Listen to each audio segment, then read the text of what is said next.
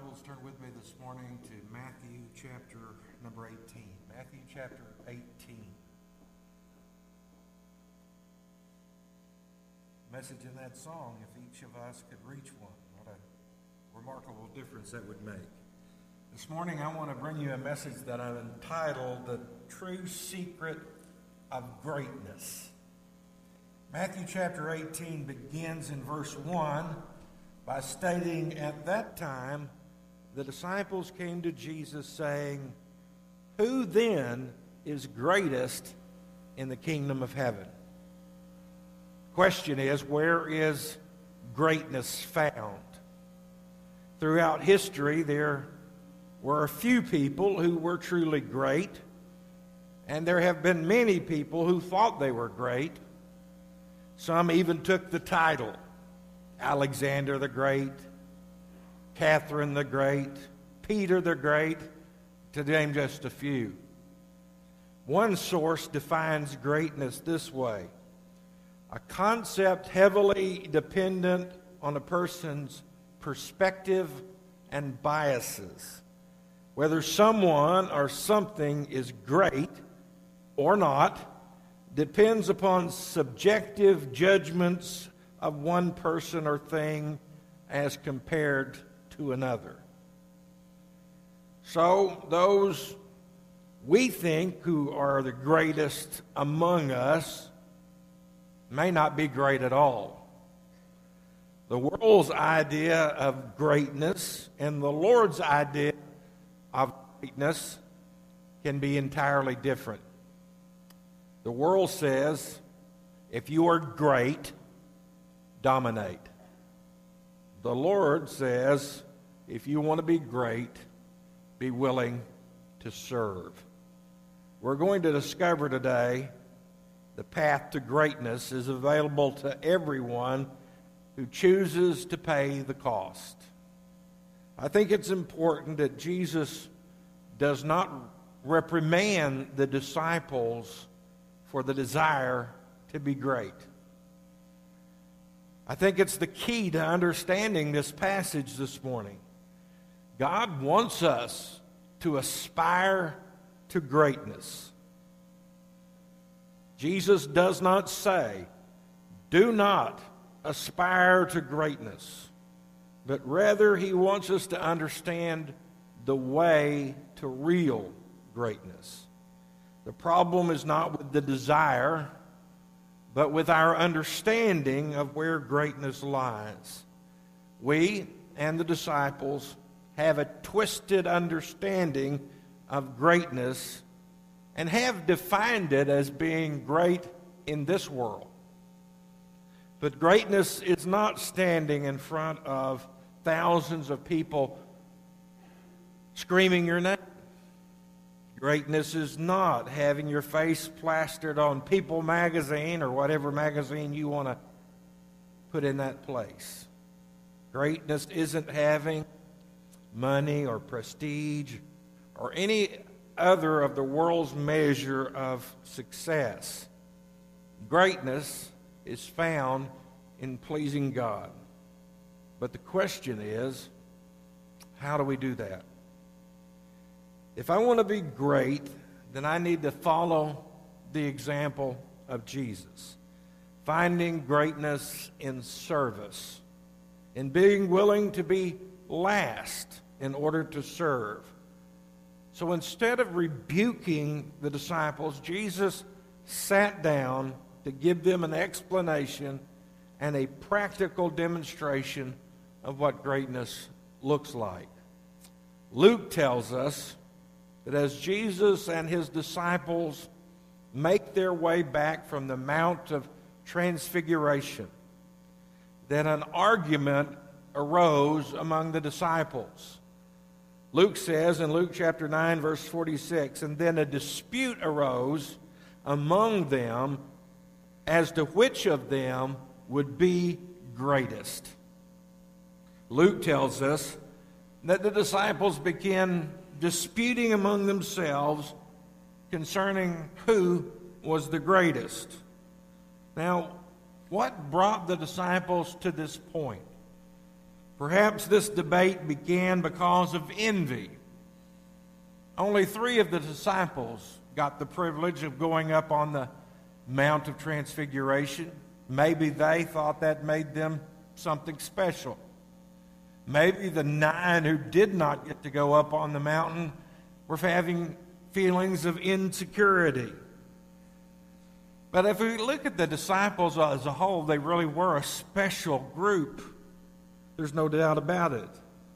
They enjoyed an elite status of an intimate relationship and walk with Jesus Christ on this earth.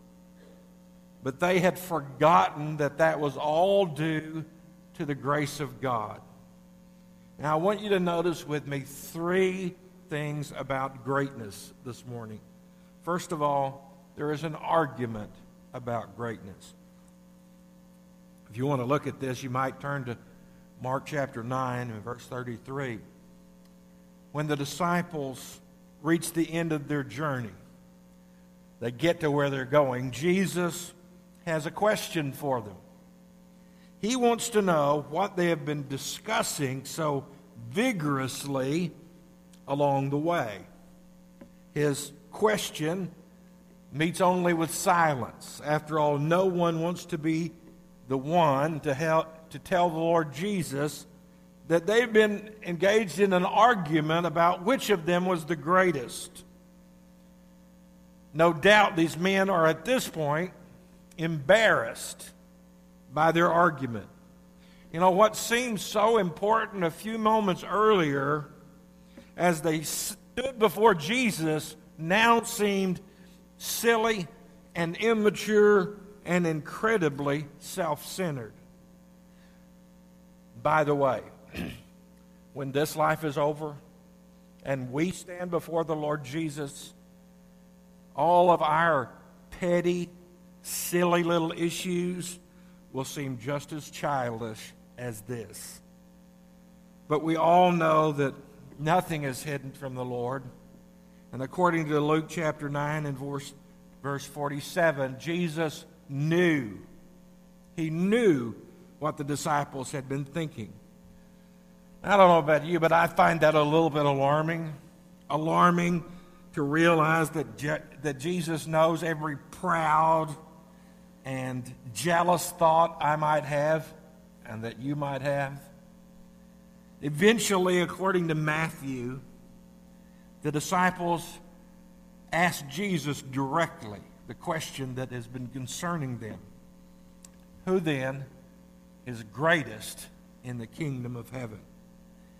It sounds extremely childish and dumb, but it would be awfully short sighted of us if we didn't see our own behavior in that question. So before we shake our heads and say, well, how could they do that? We need to acknowledge that we struggle with some of the same tendencies. The fact is that the disciples found this a struggle throughout their lives. The disciples struggle with the same issue at the Last Supper. On the night before Jesus is taken to the cross, they again are arguing about the same matter, which should cause us to realize that this is not a lesson that we learn once in our lives and it's forever taken care of. We can file it away, but that it is a struggle all through our lives. Why did the disciples get into this argument about who is the greatest? Well, we really don't know who among the disciples are trying to assert themselves. Perhaps it was Peter or James or John who, since they had been up on the mountain, think, that they should hold some special place. If that is true, then it is also an illustration of the truth that, you know, God can't trust most of us with greatness because it goes to our head. Perhaps it is possible but that the nine who are down on the bottom are left with the notion that they're not as important or not as significant as that inner circle that went up on the top with Jesus. As they walk back, I can almost see in my mind this scene being played out. the nine disciples who did not make it up on the mountain turn to those who have been with Jesus on the mountain and say, Well, what happened up on the mountain? And the three disciples turn and they say, Well, I'd be glad to tell you, except the Lord said, Don't tell anybody. It's kind of like hearing that today. I'd tell you, but I'd have to kill you. They say, I'm sorry, you, we just can't tell you what happened. And it certainly left them even more with a sense of insecurity. All of us, this preacher included, have a drive within us that we want to feel important. It's a driving force in our world today. Perhaps it's to be expected in this society in which we live, where young people are taught from the very earliest age the evolutionary theory of the survival of the fittest. You're going to go out into this world and it's dog eat dog, and if you want to succeed, you have to watch out for number one. But as we're going to see, this really is diametrically opposed to what God intends for His people. Now, notice with me that the argument about greatness leads to the necessity of conversion. Jesus did not answer immediately or even in the way that the disciples expected. In verse 2, it tells us that then Jesus called a little child to him and set him in the midst of them. He called a little child, and the, the Greek word that is used here is the general word for children. And he stood that child in the middle of this group of grown men. Now, what would be significant about that? I think this child must have looked rather insignificant and small here in the middle, surrounded by all these grown men, and no doubt that is the point. In Jewish society, a child under the age of 12 was not taught the Torah, the law, the Word of God. They were considered not worth the effort yet. So to spend time with them was considered somewhat of a waste. But I want you to notice first that Jesus says what you need to be concerned about is entrance, not imminence. Verse 3. And he said, Assuredly, or verily, verily, or something you need to take attention to, I say to you, unless you are converted and become as little children, you by no means enter the kingdom of heaven. Now, although Mark and Luke both tell us the events recorded here, Matthew is the only one who gives us the two principles that are found in this verse. First of all, he says, Be converted. The disciples had been arguing over who would be greatest in the kingdom because they assumed that was all they had to worry about. But Jesus says you're forgetting about what is most important of all. What you need to worry about is being there at all. Now, the word converted means to turn. It's virtually synonymous with the word that is translated throughout the New Testament as repent. Notice the process of conversion is passive. He says, be converted. This is something that happens to you, it's not something that you do. It means that when we place our faith and trust in Jesus Christ as our Savior, we do so by faith. But the conversion is not something that happens because we do something, it's because God has acted in us. It's a process then that begins when we accept Jesus and continues as we live out the Christian life. Now, they are, in one sense, as the disciples of Jesus, already converted but they still need to turn. They need to turn from this self promotion, this idea that I have to be important. And he says, become as children. Now, this is a call to childlikeness, not childishness. Now, we understand there's a difference between the two. Children have some characteristics that the people of God should not copy.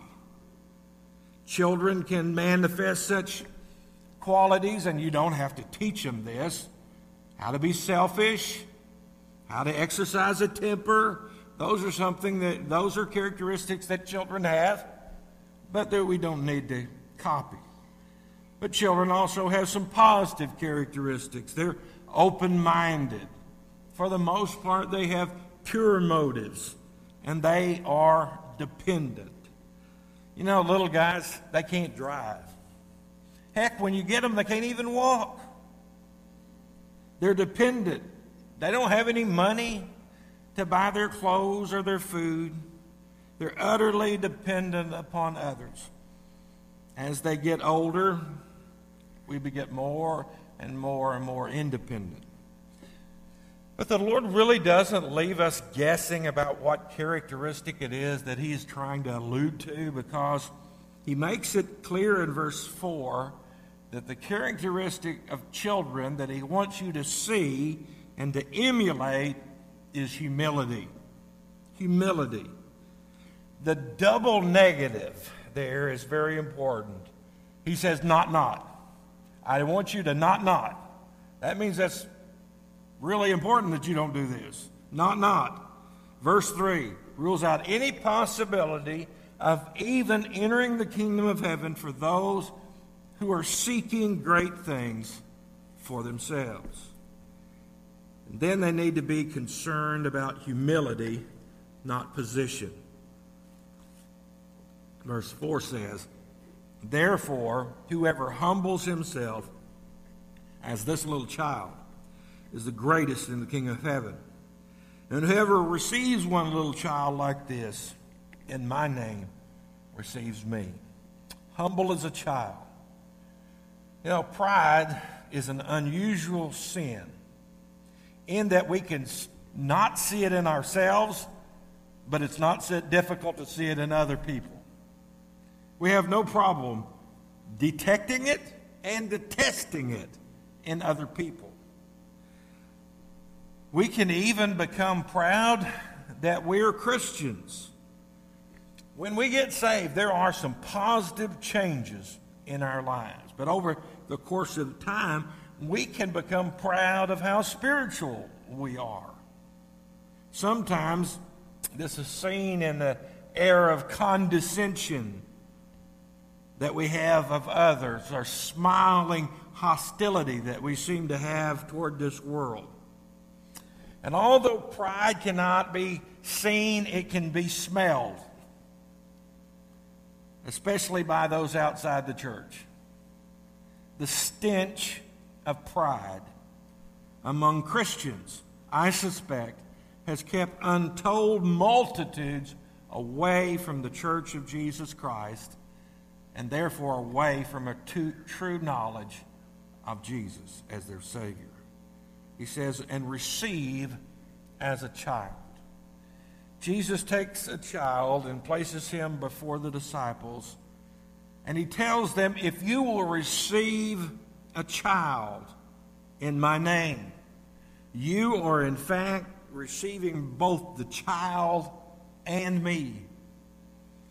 Now, he's not saying that the disciples or anyone else can find him through being nice to children.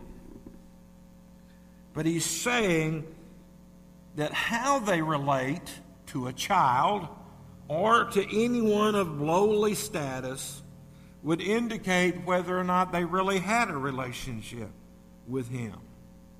By a willingness to receive the lowly we recognize and demonstrate that we have already received him.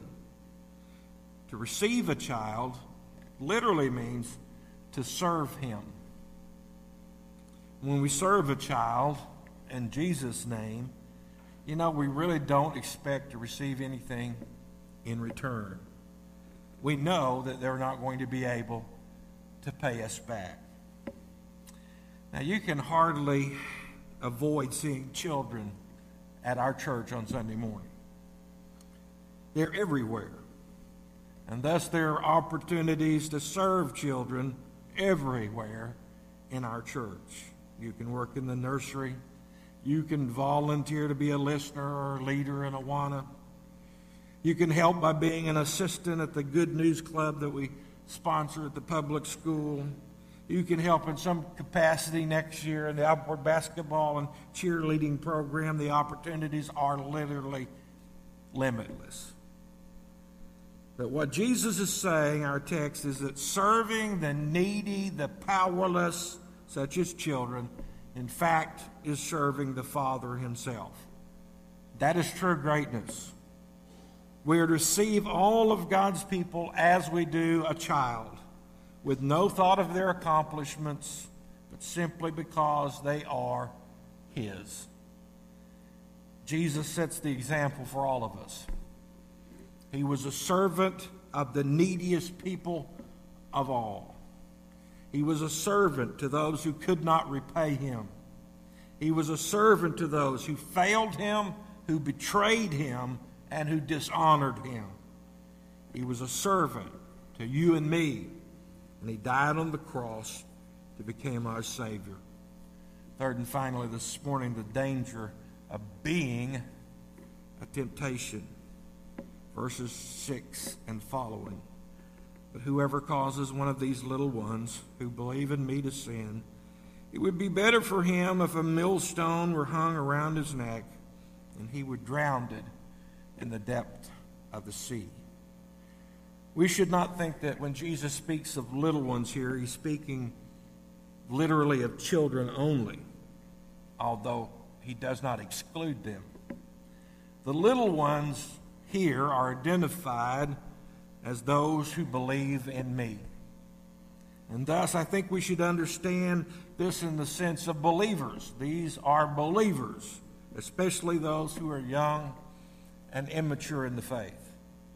Verse 6 states, Whoever, whether they be in the church or out of the church, saved or unsaved, whoever, doesn't matter, shall cause someone to sin will be held accountable.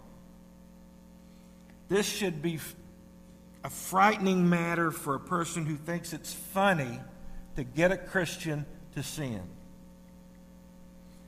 If we have ever mocked another believer, if we have ever tempted another believer to do something that we know is wrong, if we have ever discouraged another Christian from following the Lord, this statement should make us very ill at ease.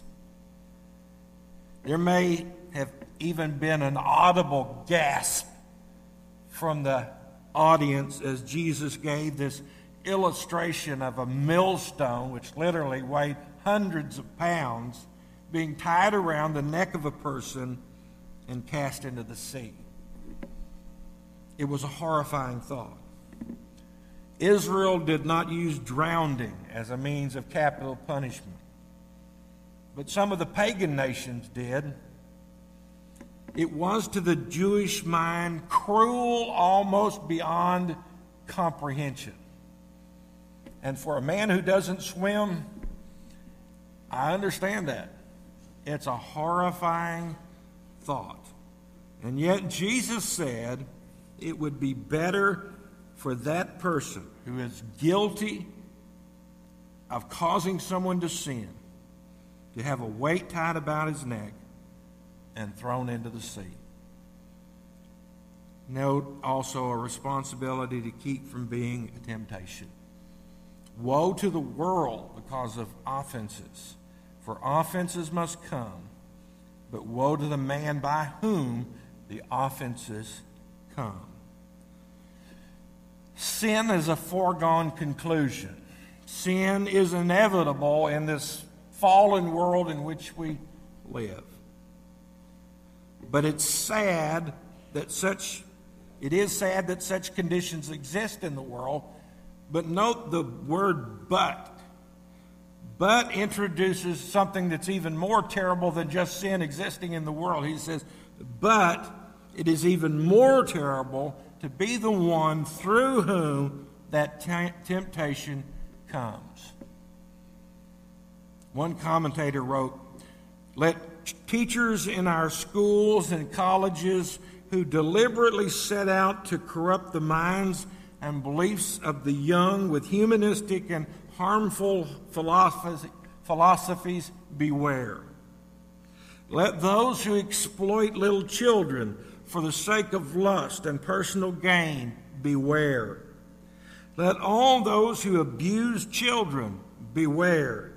Jesus, the kindest and most compassionate of all men, said of such a one that it would be better that a millstone hung around his neck and he were drowned in the depth of the sea.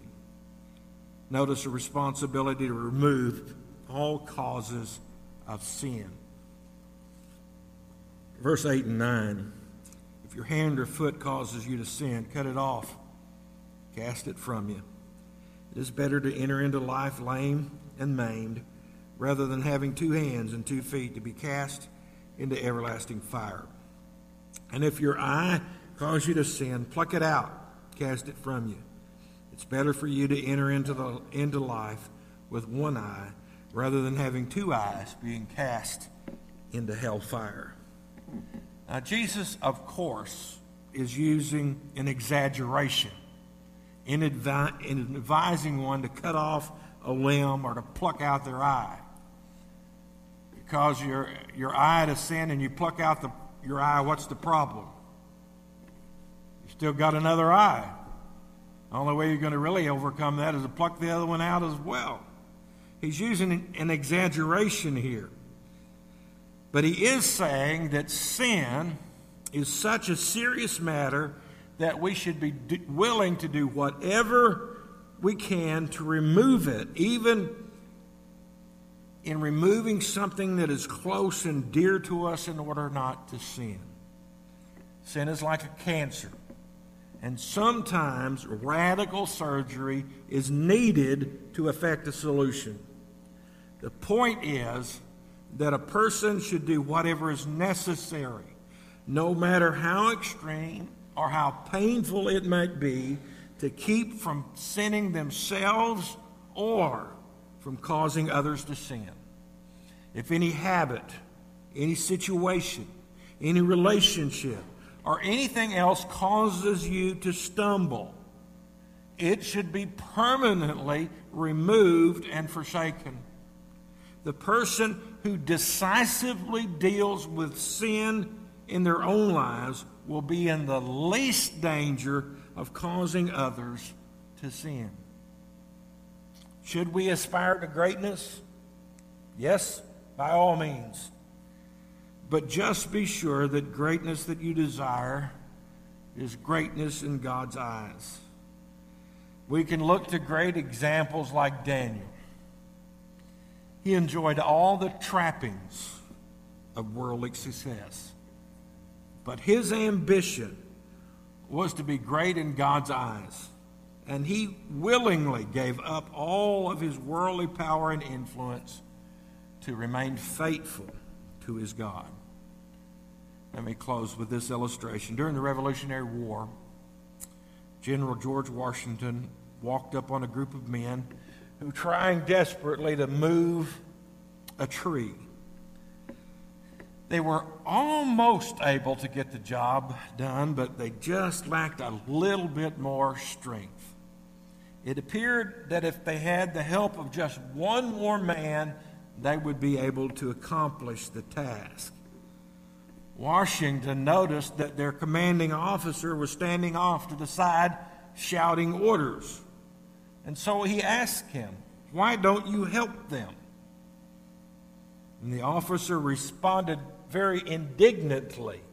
He said, Sir, I am their commander. I give the orders, and they do the work. Hearing that, Washington got down off of his horse, took off his coat, rolled up his sleeves, got down with those tired men, and he helped them to accomplish their task. When it was completed, Washington looked at the officer and he said, Sir, if your men need any further assistance, please call on me at any time. The officer said, Thank you, friend. And where might I call upon you if I find that need? Washington said, Well, you'll find me in the commanding general's tent. And with that, he rode off, leaving the commander embarrassed in his wake. He understood that greatness began with the willingness to serve. Who's the greatest in First Baptist Church? The greatest person in this church is the person who serves others selflessly, with no thought of what they might receive in return. The greatest person in this church is the person who does not notice who gets first place. The greatest person in this church is the person who seeks to serve those who can never give anything back to them in return. And the question is does that describe you? Let's pray. Father, we really do want to be great. We aspire to greatness. We want to make a difference in this world. Sometimes we get hung up on measuring ourselves by the standards of this world and trying to achieve greatness, and we realize that's wrong.